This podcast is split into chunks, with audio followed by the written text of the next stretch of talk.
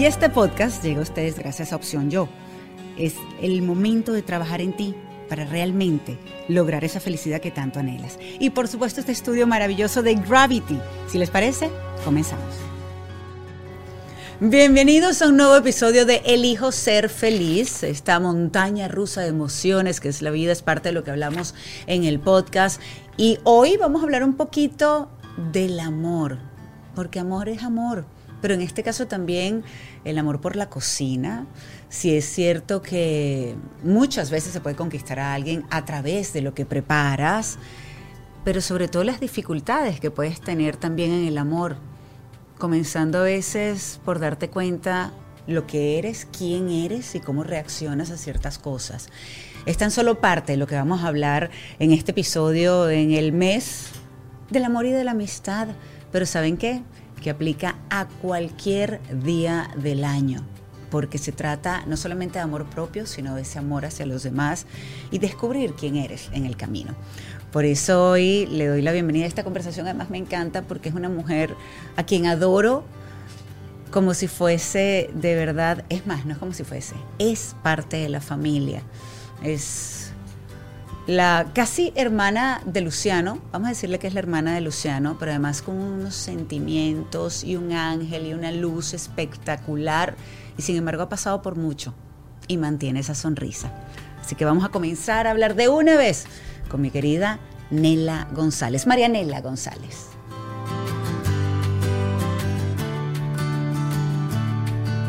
Nela Bella, que llegó directo de Bogotá corriendo para acá al estudio. Es así. Mil gracias. Gracias por estar aquí. Para mí, tú sabes que es un honor y estar contigo siempre es como un placer. Yo la adoro, yo la adoro. Ella lo sabe, se lo he dicho en privado, lo digo en público. Nos aquí adoramos. seguimos diciéndolo. Pero bueno, Nela, estamos en, bueno, de hecho, en el mes del amor y la amistad, pero en Colombia, por ejemplo, a mí me llama la atención que hay dos veces al año, pues que se celebra el. Día del Amor y la Amistad. Cierto. Hablan que, eh, pues, el amor también una de las formas de llegar a una persona es a través de la cocina. Yo nunca he dicho eso. No, yo no sé, pero hay gente que lo dice. Pero Yo tú crees que sea verdad, que uno cocina rico y no sé qué, y así puedes conquistar, por ejemplo, a alguien. No, no solo creo que puedes conquistar a alguien, sino que puedes eh, pues amar a alguien. O sea, es una forma como de cuidar también. Eso sí, tú demuestras tu amor, quizás es una manera de querer a alguien, de cuidar a alguien. eh, cocinando, pero yo no creo que necesariamente enamore eso. Puede ser un detalle romántico, sí. A mí me podrían enamorar fácilmente. Comida. ¿En Sí, serio? claro, obvio. Claro, pero yo digo, ok, puede Pero, ser un bueno, detalle bonito, sí. pero a lo mejor la persona es horrorosa, es terrible como persona, pero cocina bien, tampoco vas a estar nada más con esa persona porque cocina bien. No es tu caso. Ella es una persona maravillosa y cocina divino, además.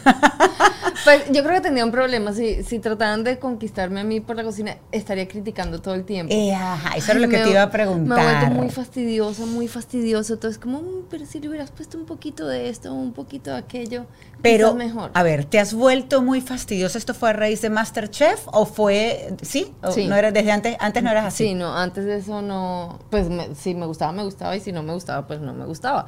Pero después del programa, ahora todo es como, "Mm, y un poquito más de azafrán, o un- y si le hubieran puesto una cebolla caramelizada, o una ralladura de limón, le quedaría estupendo. Es como, por favor, ¿Qué plato sería, por ejemplo, uno con el que pudieran conquistar a Nela? O como un detalle de amor que tú dijeras, "Mm, me enamoré más.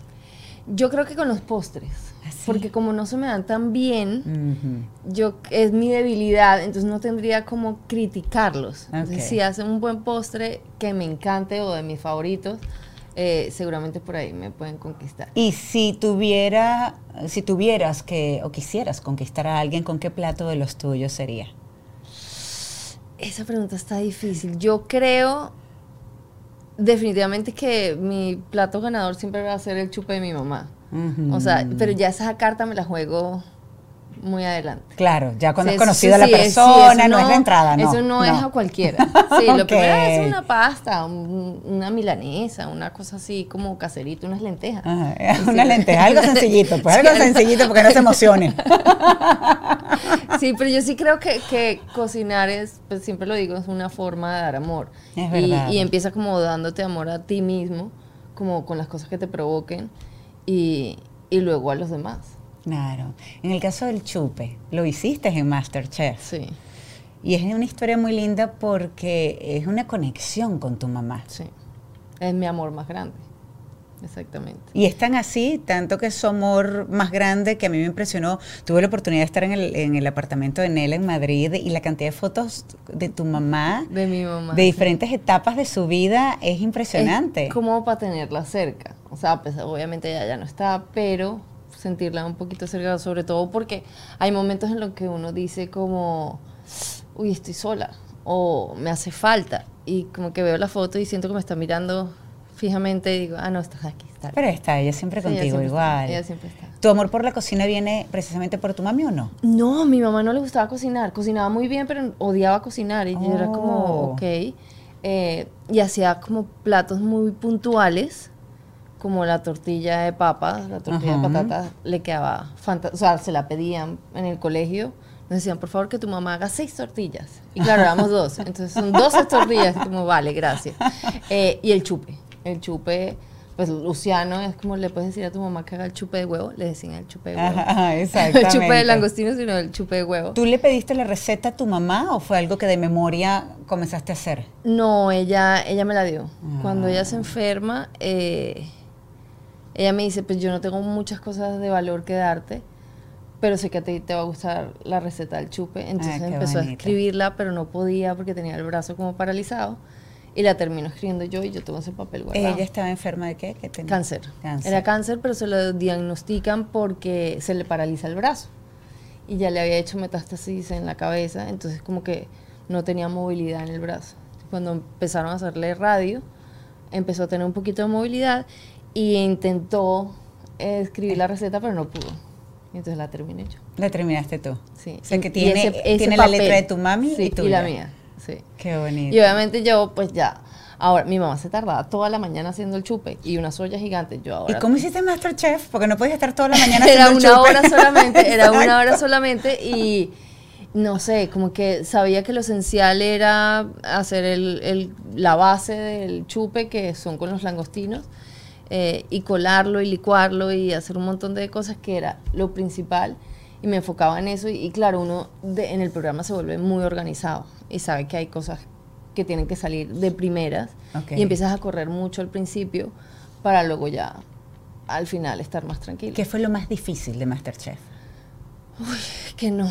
Eh, todo, yo, yo lo digo mucho, que es la mejor y, y la peor experiencia de mi vida. Eh, lidiar un poco con, con los límites que se pone uno. Eh, Que te pones, que te, a ver, que tú te pones Sí, o que te ponen en producción y el jurado. hay muchos límites que te ponen ellos, pero ¿cómo, cómo vences tú como persona a, a tus propias barreras? O sea, era como una competencia conmigo misma más que con los demás. Eh, yo no veía a mis compañeros como competidores, o sea, como que, que tenía que vencerlos, sino era conmigo. El cansancio físico, el cansancio mental, emocional, o sea, eran muchas horas de grabación. ¿Cuántas horas? Eh, fácil 14 al día, Diario. grabamos dos programas diarios, entonces era muy fuerte y que no te quieres ir. O sea, llega un momento que no te quieres ir, pero no tienes... A ya- ver, el cansancio nunca te hizo pensar, me quiero ir ya de esto, que me eliminen. Sí, hubo, hubo un momento que yo dije, yo no doy más. Y sobre todo cuando llega como la recta final y te empiezan a dar mucho palo y ya todo te lo critican y todo y nada está bien y ya tú no tienes ideas y dije, yo ya no doy más. Yo, ¿para qué estoy aquí? ¿Lloraste en algún momento de Muchas, desesperación? Sí, muchas veces. Muchas veces llegaba a la casa como, no me da, no me da la vida y, y, y ya más, ya no sé qué hacer para que les guste. O sea, no era que quisiera cosas malas, sino que, no, me quedé, sí. ¿Qué como- hacías cuando te daban esas crisis? Eh, pensar sobre todo en la gente a mi alrededor que me apoyaba, o sea, como, como ese apoyo de los demás, que mucha gente estaba apostando por mí. Y decía, pues si los demás apuestan por mí, ¿por qué no apuesto yo misma por mí? Ujú. O sea, como, y pues no tirar la toalla, no, no me lo iba a perdonar nunca, porque además era un sueño que yo estaba cumpliendo. Claro. O sea, que la vida me Tú querías regaló. estar allí. Yo quería estar allí, la Claro. vida me lo regaló y es como, no puedo tirar la toalla. Ya estabas allí. Pero, pero... Muy duro. sí. Yo gritaba y decía, mi mamá me estuviera diciendo, ¿qué hago aquí?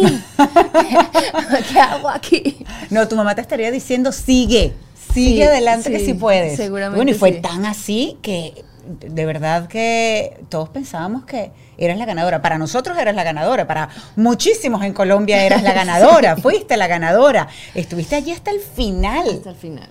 Hasta el Qué. Y yo la verdad me siento orgullosa. No me habré ganado el premio del dinero, Ajá. pero me gané el corazón de muchas personas y yo creo que eso vale más que cualquier cosa. Fíjate cómo, cómo es la vida, los cambios de la vida que digo, Diosito, de verdad que a veces es impresionante. ¿Te acuerdas? ¿Te acuerdas? Decides irte de Colombia. Ajá. Nosotros lo hablamos. Sí. De hecho, lo hablamos en Cartagena con la boda Claro. también. No, lo Hablamos, hablamos un poco. antes. No, hablamos antes, Antes. Pero con Cartagena con la boda, tú estabas ya en Madrid. Yo estaba en Madrid Que tenías y- poco tiempo de haberte ido a Madrid. Y Sí. tú pensabas y tú decías, no, yo en Madrid, y sí, yo me voy a- ahí, vamos a ver que todo va a salir. que Y resulta que te llama Colombia otra vez. Otra vez. y te Eh, vas a Colombia. Entonces, tus planes de ese momento, Claro. Sí, pues no, sí. Yo, cambiaron. Yo, yo creo que lo hablamos mucho también, es como esa búsqueda, uno dice, no, es que necesito dónde soy feliz. Y, y nos equivocamos buscando la felicidad y yo me di cuenta y aprendí que no, no buscaba felicidad sino paz. Entonces, yo en ese momento necesitaba paz. Ay, pero es que eso es una de las cosas de la felicidad. Hasta que tú no tengas Claro, paz pero- es imposible ser pero, feliz. Tienes pero que- la, paz, la felicidad además son como momentos. Sí. Son momentos. O sea, ahorita para mí este es un momento de felicidad estar contigo, estar aquí. eh, pero eso pasa. Sí, pero la paz es... Pero la paz no es como pues constante. ¿Por qué sentiste que tenías que cambiar de ambiente radicalmente e irte a Madrid para conseguir esa paz? Eh, yo creo que venía de una como una racha a nivel profesional como muy calmada, yo necesitaba como moverme y sobre todo estaba buscando conectarme con mi raíz. Estaba, tenía muchos años desconectada de mi raíz, a pesar de que Colombia pues se volvió mi casa, yo lo siento como mi casa y me abrieron las puertas y estoy muy agradecida, pero sí necesitaba como una, una raíz de sangre. Claro. Eh, y me fui un poco a conectarme con mi familia ya, con, con recuerdos, con cosas que soy yo. Eh, y ¿No yo te dio pensé, miedo hacer ese cambio en aquel momento? muerta de miedo. Yo, yo lo sé, pero quiero que ustedes lo sepan Sí, también. es como, ¿por Porque somos amigas, pues. ¿por qué me estás preguntando esto si ya te lo he contado? Pero Exacto, no lo pero saben, ustedes lo obviamente. sepan. Eh, sí, yo estaba muerta de miedo. Además, claro, uno ya no tiene 20 años Ujú. y se puede hacer mucho más difícil empezar de cero. Claro. Pero yo sentí que necesitaba eso buscando felicidad. Ujú. Eh, necesitaba... Esa paz, esa tranquilidad, un cambio. Exacto. Necesitas un cambio en tu allá, vida. allá me doy cuenta que no, que no era felicidad lo que buscaba, sino paz. Ujú. Y la encontré. Eh, y fue un día de la nada como diciendo, Dios mío, ¿qué hago yo aquí? O sea, yo sé que estoy bien, que está mi familia, tengo amigos de toda la Claro. vida. Y, pero ¿qué hago yo aquí? Como no tengo trabajo, no, o sea, los medio planes que tenía pues no estaban saliendo, pero otras cosas me salían muy rápidas. Eh, y como que un día estaba muy deprimida, un domingo de esos depresivos de invierno, y salgo a un parque y de repente veo un atardecer increíble. y yo, ya entendí todo, ya sé por qué estoy aquí. Y empecé a tener luz otra vez, porque estaba como apagada. Y encontré esa raíz que me llevó a la paz y, y que hizo que las cosas buenas y bonitas llegaran a mí otra vez. Fíjense una cosa, eh, yo creo que esto es importantísimo, lo estaba hablando más temprano eh, con mi amiga Rebeca, y productora también de, de este podcast. Hay personas que te verán y a lo largo de tu carrera exitosa, primero en Venezuela, luego en Colombia, luego te vas eh, pues, a Madrid y, y di- dirán, qué bella, eh, qué exitosa, eh, seguro no le pasa nada, seguro no tiene momentos de tristeza o de crisis o de depresión. Mucho. Sí pasa y Pasa nos mucho. pasa a todos. Nos pasa a todos. No importa quizás las sonrisas que pongas siempre en redes sociales o lo exitosa que puedas ser profesionalmente.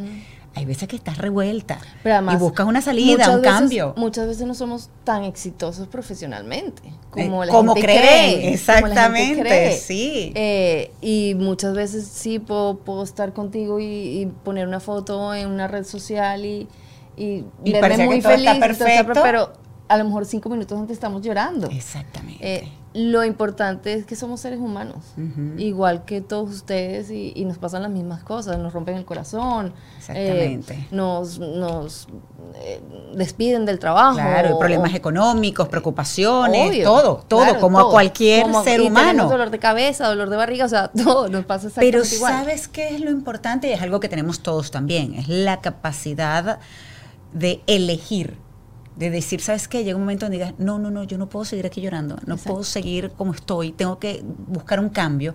Mm. Tú lo buscaste primero de Colombia a Madrid, estando en Madrid inclusive. Te da ese down, esa lloradera, porque así nos da, nos da y lloramos y estamos mal y, Y berreamos, y y berre- no sé todo y- y no sabes qué hacer Sí. hasta que llega un momento donde dices ya va No más. ya va. No. Yo, mira, ayer hablé con, eh, por cierto, eh, eh, grabamos un, un episodio de podcast que espectacular y me llamó mucho la atención. De hecho, ese fue el título del episodio. Eh, hay que ponerle fecha de caducidad al sufrimiento. Sí, creo que, creo que, no sé si fecha de caducidad, porque no creo que tengamos tanto control, sino, la, sino tomar la decisión de decir, eh, esto no es lo que quiero para no, mí. pero ¿sabes qué? Yo sí coincido con ella, porque uno llega a un momento donde tanto llorar y llorar y llorar y llorar y llorar, tú llegas a un momento donde dices, ok, ya va, yo tengo que salir de aquí. Claro. Tengo que ver qué hago Claro. para salir de aquí. Exacto. Entonces ahí le estás poniendo fecha de caducidad, Claro. así caigas otra vez, porque pues Sí, eso no eh, quiere ah, decir por que, eso no, digo, por que no porque- llores otra vez en algún momento. Porque uno dice, bueno, ya, listo, ¿qué tengo que hacer para estar mejor? Pero No quiere decir que no caigas otra no vez, caigas, pero sí. le volvemos a poner fecha y decimos, Claro. ok, ya lloré aquí, estoy, estuve una semana metida en la cama, o más tiempo, o menos tiempo, pero ya, vamos otra vez para adelante. Sí. Y en tu caso, y fíjate que es lo que, eh, bueno, a mí me pasó también, y yo lo cuento un poco en el libro, ver un atardecer te recuerda cosas bonitas de la vida. Sí, totalmente. Sí, yo, yo no sé si tomé la decisión, creo que tomé, tom- eh, mi, mi fecha de caducidad fue el momento que dije, me voy, Como no más. Y sin pensarlo mucho, compré el pasaje y dije, bueno, ¿qué tiempo necesito? Dos meses, ta, ta, ta. Compré el pasaje sin regreso nada más. O sea, one way. Eso no quiere decir que no hubiese miedos. Como dicen, los Estaba- valientes no es que no tengan miedo, es que se atreven a pesar de los miedos. del miedo. Y llora, y yo me acuerdo que yo lloraba comprando el pasaje. Decía, Dios mío, ¿qué voy a hacer? Bueno, más o menos hago esto y, y ya, y que la vida me sorprenda. O sea, también como que confío en que yo hago las cosas bien eh, para que me vaya bien. No siempre pasa, pero hay que confiar. Pero es tu intención. Esto es, es mi intención. Y lo increíble es que entonces estando después allá te llaman, vengas a ser Masterchef. Sí. y resulta que llegué En Colombia. Llegué en enero a ser Masterchef y no me fui. O No, sea, era como- exactamente. era como, bueno, y ahora me regreso Ajá. nuevamente a Colombia. Eh, también aprendí mucho que lo que es vivir ligero. O sea, como a qué te vas a aferrar, qué es realmente importante y, y qué realmente me da paz. Y después, si me tengo que mover al lugar donde me da paz, pues otra vez me voy a Colombia. ¿Qué aprendiste que fue lo mejor de Masterchef? ¿Y qué fue lo peor? Lo peor. Cada vez que me acuerdo de una crítica de... sí. Fue muy bonito porque yo soy muy competitiva. O sea, tú me, nos ponemos a jugar un juego de mesa, yo puedo... O sea, podemos pelear. Te tengo uno en la casa, vamos a jugar más tarde. Para Ok, que a ver me qué tal. me encanta. No vamos a pelear, no vamos a reír, ya vas a ver. Eh, bueno, está bien. No sé, no sé, no sé.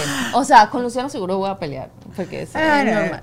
Eh, pero me di cuenta que no, que realmente no soy, pues para algo tan importante como eso, no fui competitiva, al contrario, Mhm. me gustaba ir a ayudar a mis compañeros. Y siempre que había como alguien que quería en riesgo, era más importante para mí ayudarlo porque además me di cuenta que los necesitaba. Yo necesitaba a esas personas ahí para que me dieran paz. Mhm. Entonces era más importante ayudarlos que verlos como, como una competencia. Por eso te pregunto, porque a veces, por muy difícil que sea, pues, o haya sido Mm. Masterchef, por ejemplo, por momentos, la realidad es que aprendiste mucho también, No no, sé. solo a nivel culinario, por supuesto, Ah, no, bueno, sí.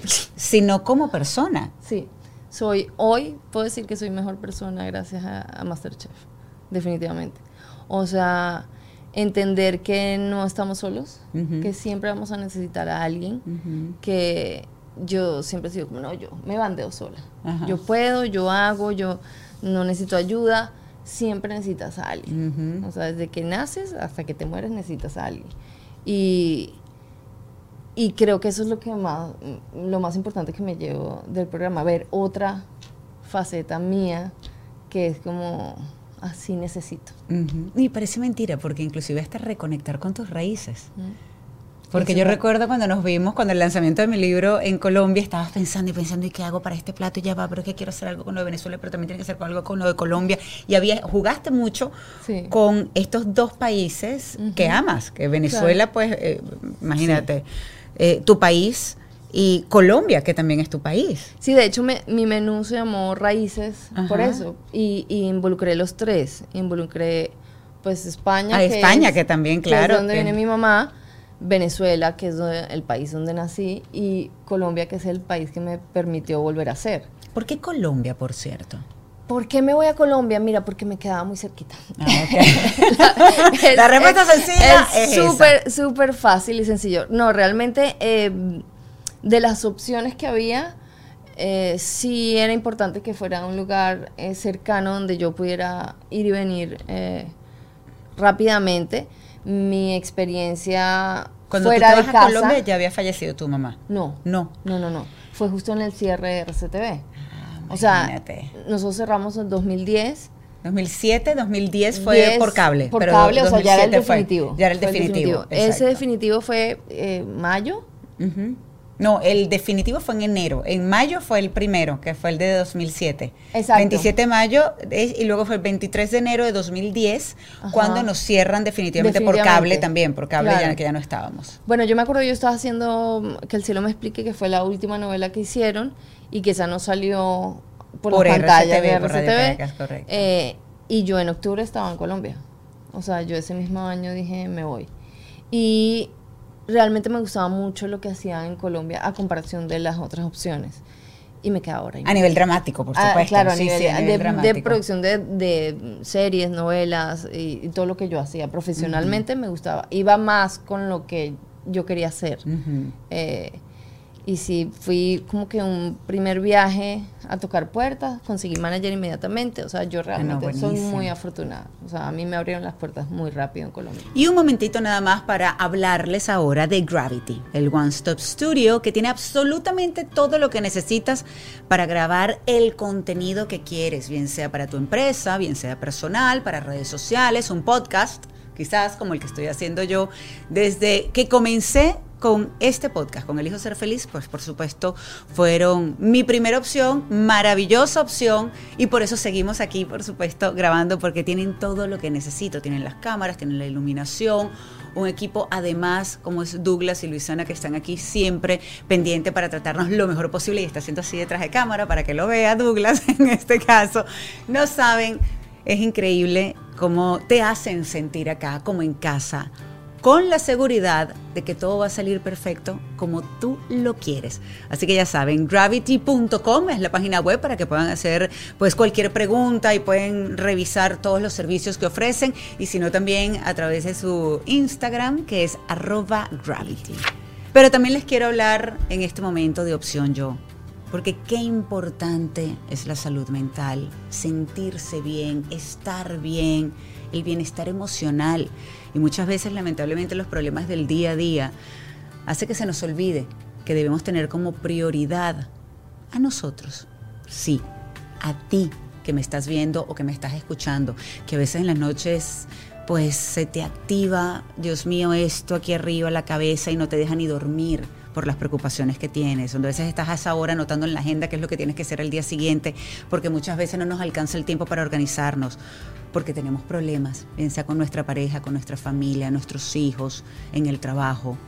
Y opción yo, escuchen bien, puede ser una herramienta maravillosa para ayudarte. Te puedes conectar, te puedes conectar desde tu casa si quieres, en el tiempo que tú necesites cuando hagas tu cita, con uno de los cerca de 300 especialistas que realmente te pueden ayudar a que te sientas mejor, a que estés mejor, a que elijas ser feliz y trabajes para lograrlo.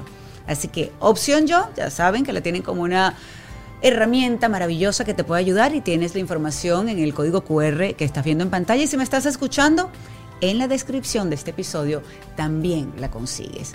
Y no puedo volver a la conversación sin recordarles que, por supuesto, es maravilloso y es de gran ayuda si ustedes se suscriben no solamente a mi canal de YouTube, también le pueden hacer el review si me están escuchando, por ejemplo, si es a través de Spotify o si es de podcast de Apple, allí le pueden dar a las estrellitas. Si me dan las cinco, maravilloso. Si me dejan comentarios, mejor, porque voy a saber qué es lo que ustedes piensan de cada episodio y cómo podemos mejorar. Así que, por lo pronto, ya saben, se suscriben, hacen el review y seguimos conversando con mi querida Nela. ¿Qué fue lo más difícil de muerte a Colombia? de convertirte en inmigrante, además, por primera vez. Cuando tú te das cuenta, porque tú dices, ah, ¿cómo que ahora soy inmigrante? Eso. Eh, yo me acuerdo que un día estábamos eh, con amigos y me dice, lo primero que tienes que entender es que no estás de turista. O sea, primero el dinero, que es como vas a empezar a gastarte tus ahorros. Exactamente. Eh, y que tienes que hacer un montón de cosas legales para poder estar bien en ese país y que sin eso no voy a poder trabajar y por ende entonces lleva a consecuencias muchas cosas. Y luego entender que es uno el que se tiene que adaptar al sitio donde va y no el sitio se va a adaptar a nuestras costumbres o nuestras formas. Eh, entonces tienes que romper con muchos patrones.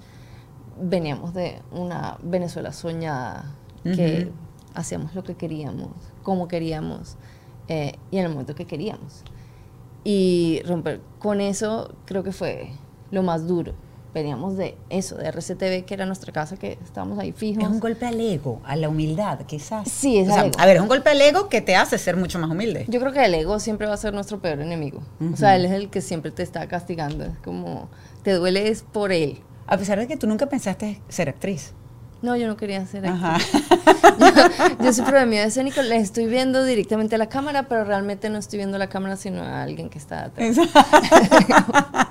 Exactamente. Sí, yo sufro de miedo escénico, soy, soy tímida realmente, pero pues estoy contigo que no, claro. Es, como sentarnos a tomar un café. Y Nela, ahora ya después, a ver, eh, actriz eh, tanto en Venezuela como en Colombia y ahora pues terminas de ser Masterchef, ¿te gustaría volver a la actuación? Sí, claro. ¿Sí? Ya, sí, ya.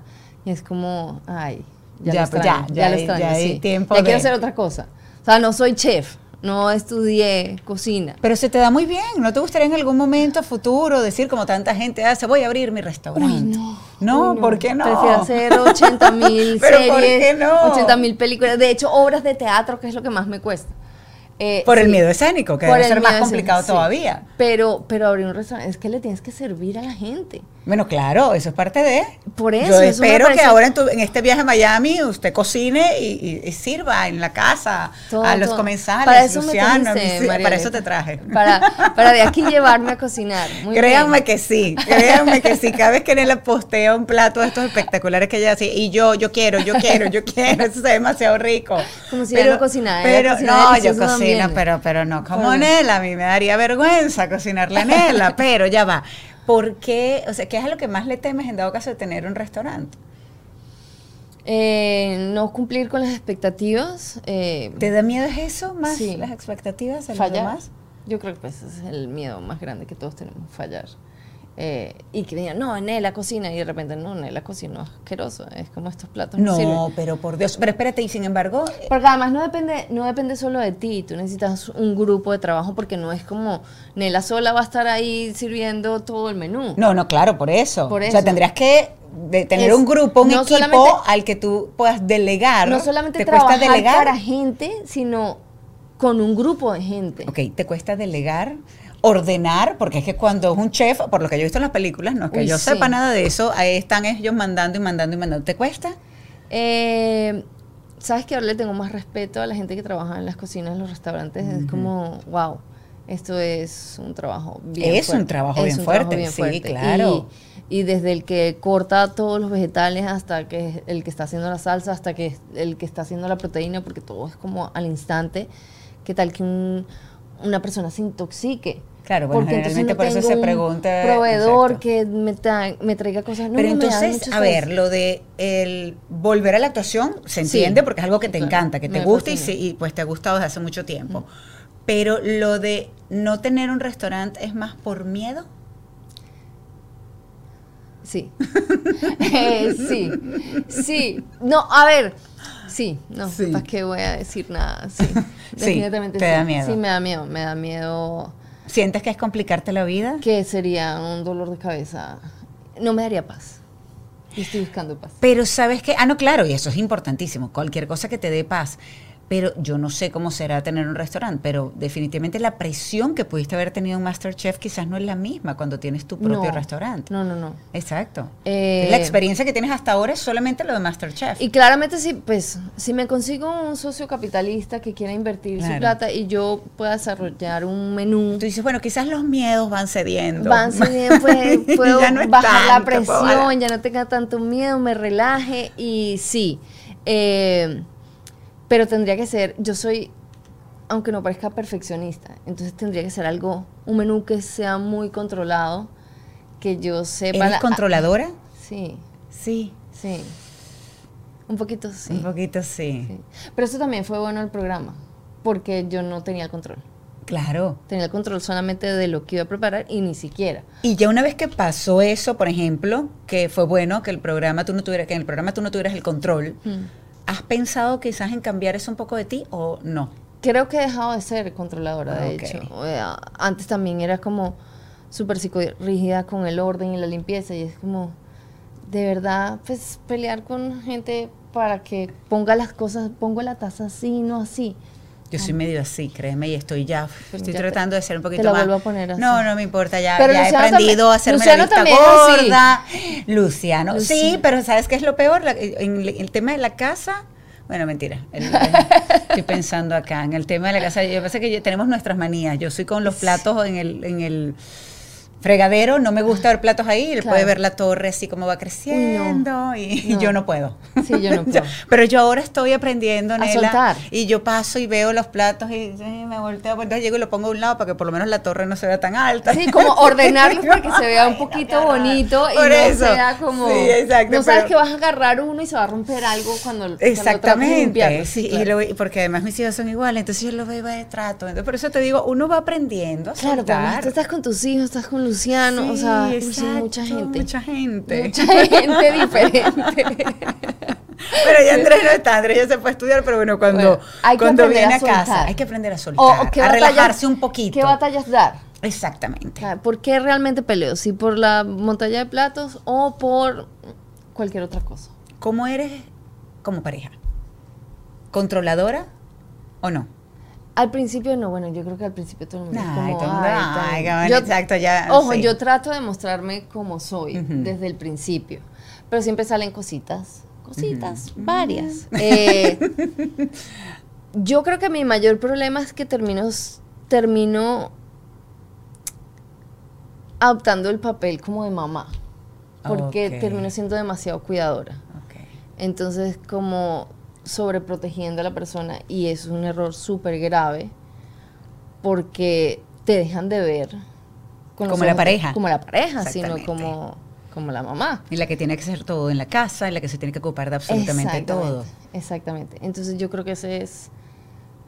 O sea, es mi forma de querer, sí, pero no me he ido también. ¿Has ido a terapia en algún momento? Sí.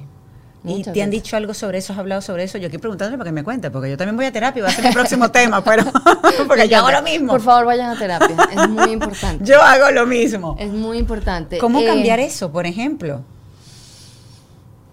Ay, no, no, no he encontrado la respuesta, pero eh, creo que parte de soltar, de relajarnos, de, de buscar esa paz, es no dejar de amar, obviamente, No, claro, pero entender que pues, son dos individuos que pueden hacer las cosas perfectamente las igual, no todo tú. Exactamente, exactamente.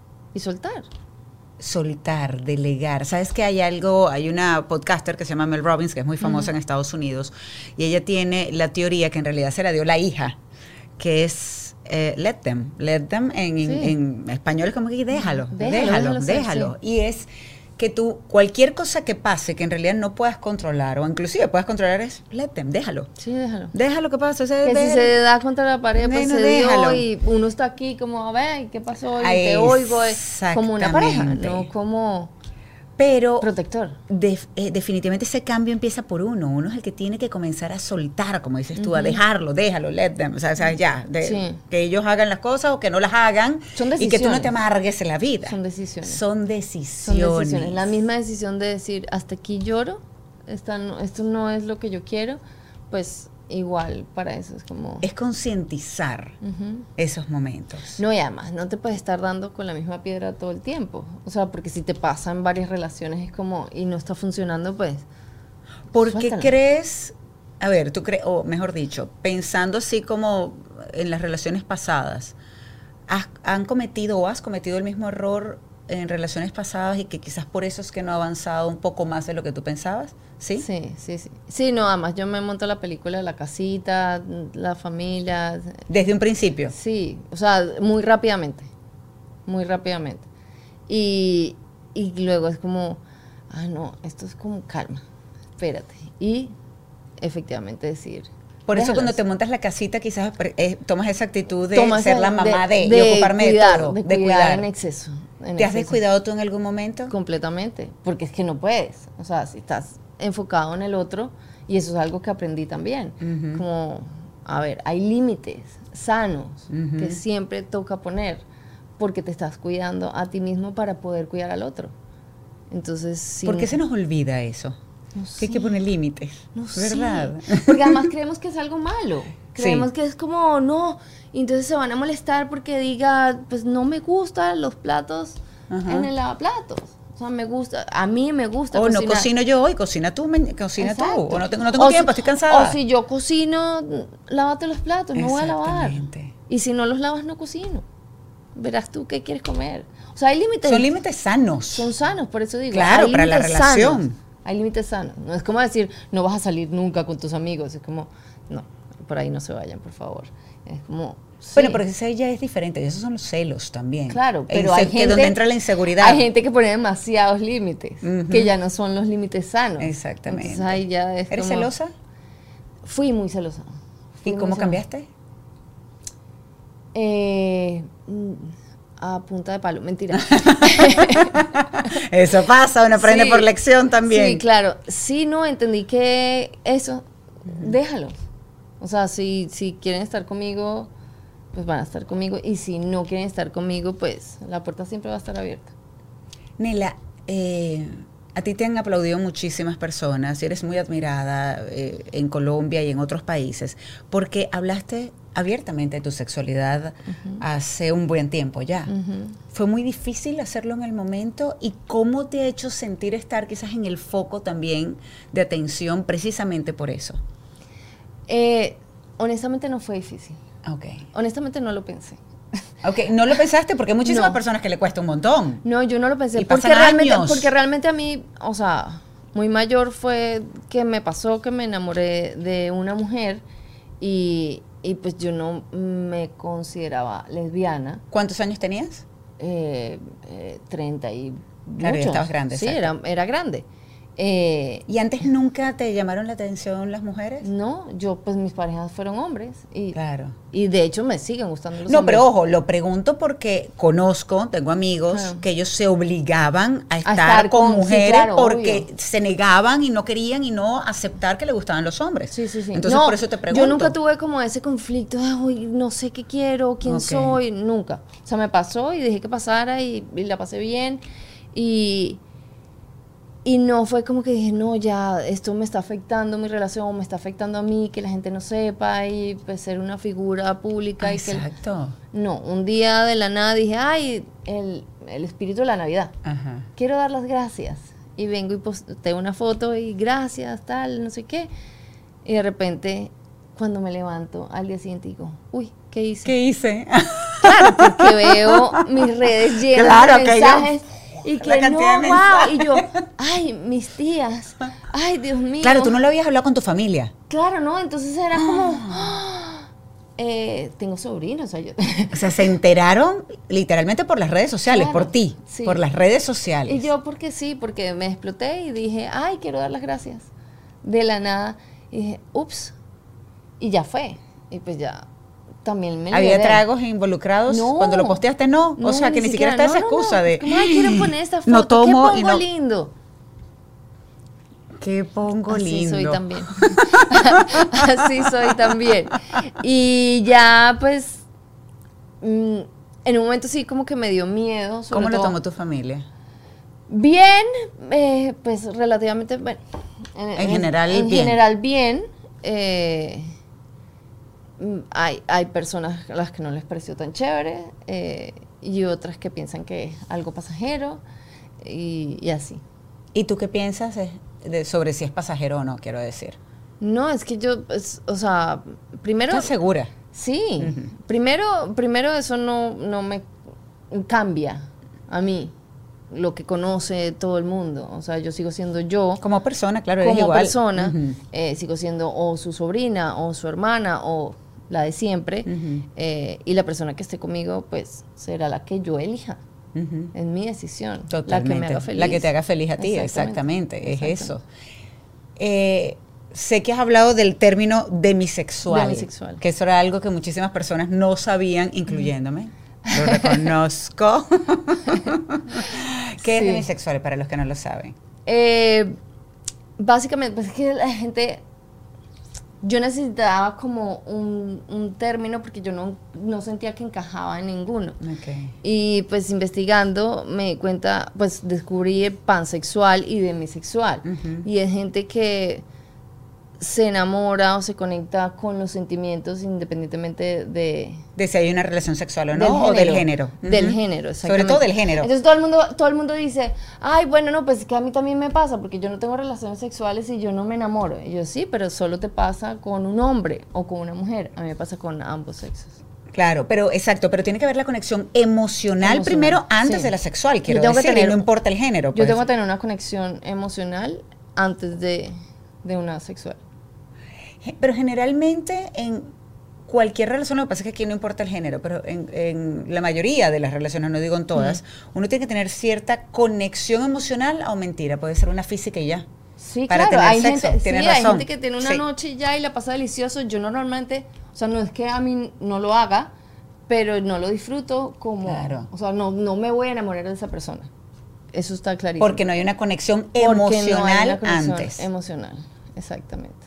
O sea, normalmente cuando hay esa conexión emocional es que terminan siendo mis parejas. y el amor es el amor. Así de sencillo. Uno no lo elige. Ajá, eso llega. exactamente. ¿verdad que Eso, llega, eso, llega, así de la llega? nada y uno no entiende nada, todavía no lo entiendo, pero llegó. Y a mí me encantó.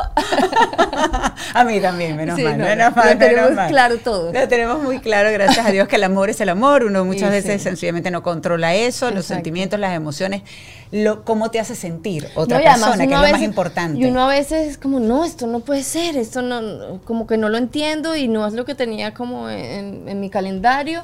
Y no, pues que sí, Claro. es eso. Yo tengo eh, uno de estos tantos amigos que él, él rezaba, porque además es muy religioso, y él rezaba precisamente y pedía no ser homosexual. Él rogaba no ser homosexual.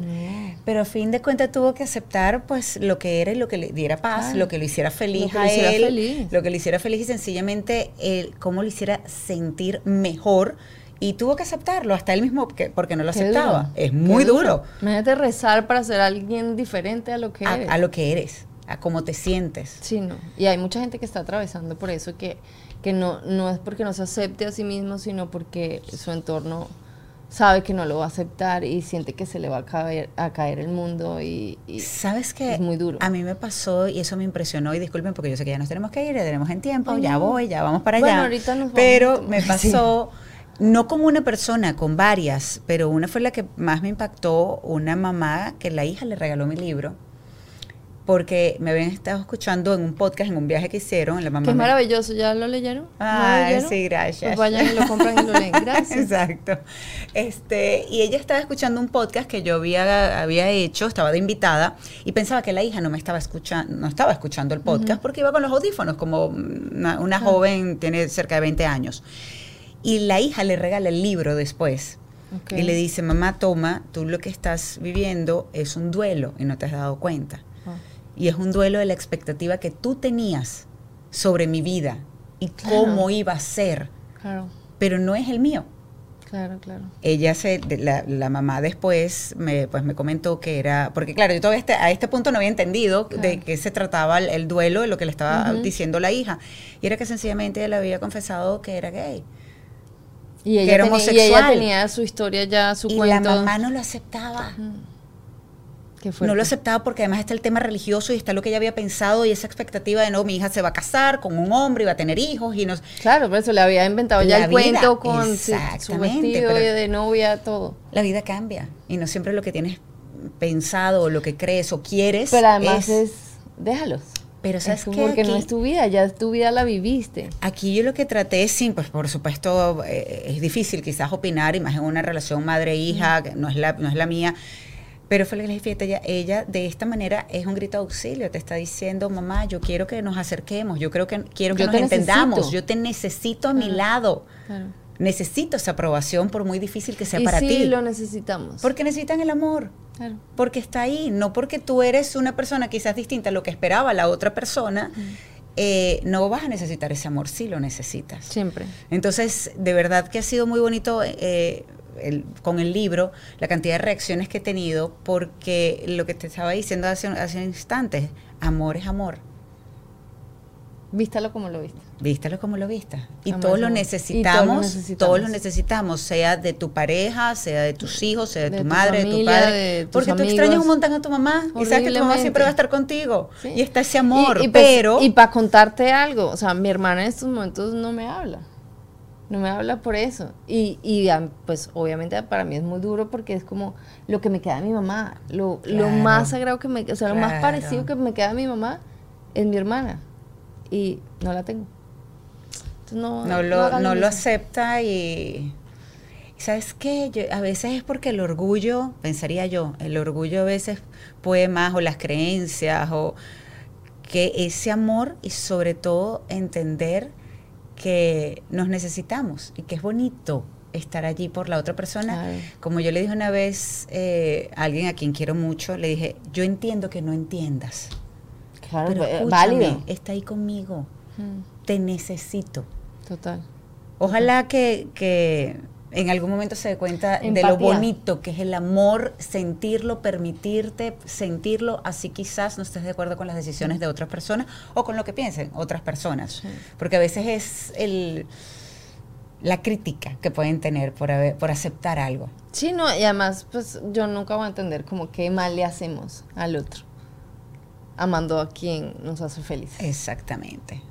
Bueno, si te sirve de algo, nosotros te amamos mucho. Ay, yo los amo más. Es mi familia de la vida. Yo más. bella, Dios mío, mil ¡Es Ay, sí. Ah, esto es una belleza. No. De verdad que sí. Mil gracias, Minela. Terminamos ya rápido porque yo sé que tenemos que haber terminado hace rato, pero bueno. Eh, ¿Qué te hace feliz? Esto, Ah, la familia. sí, la familia. La familia hace feliz, definitivamente. Tus amigos que son familia. Sí, señor. Sí, señor. Esa es la Esto familia que escogemos, que nos da Diosito, nos pone en nuestro camino y Nela es una de ellas. Mil gracias por estar acá. No, gracias. Mil gracias a ustedes por acompañarnos, de verdad que qué episodio tan maravilloso, qué energía tan bonita y espero que el resto de su día sea de la misma manera, con una energía muy linda y que siempre elijan ser feliz. Besos. Este espacio llegó a ustedes gracias a mis aliados de Gravity, Opción Yo. En la producción, Rebeca Herrera Benarroyo. Y en la edición, Carlos Enríquez, de la Colmena Films.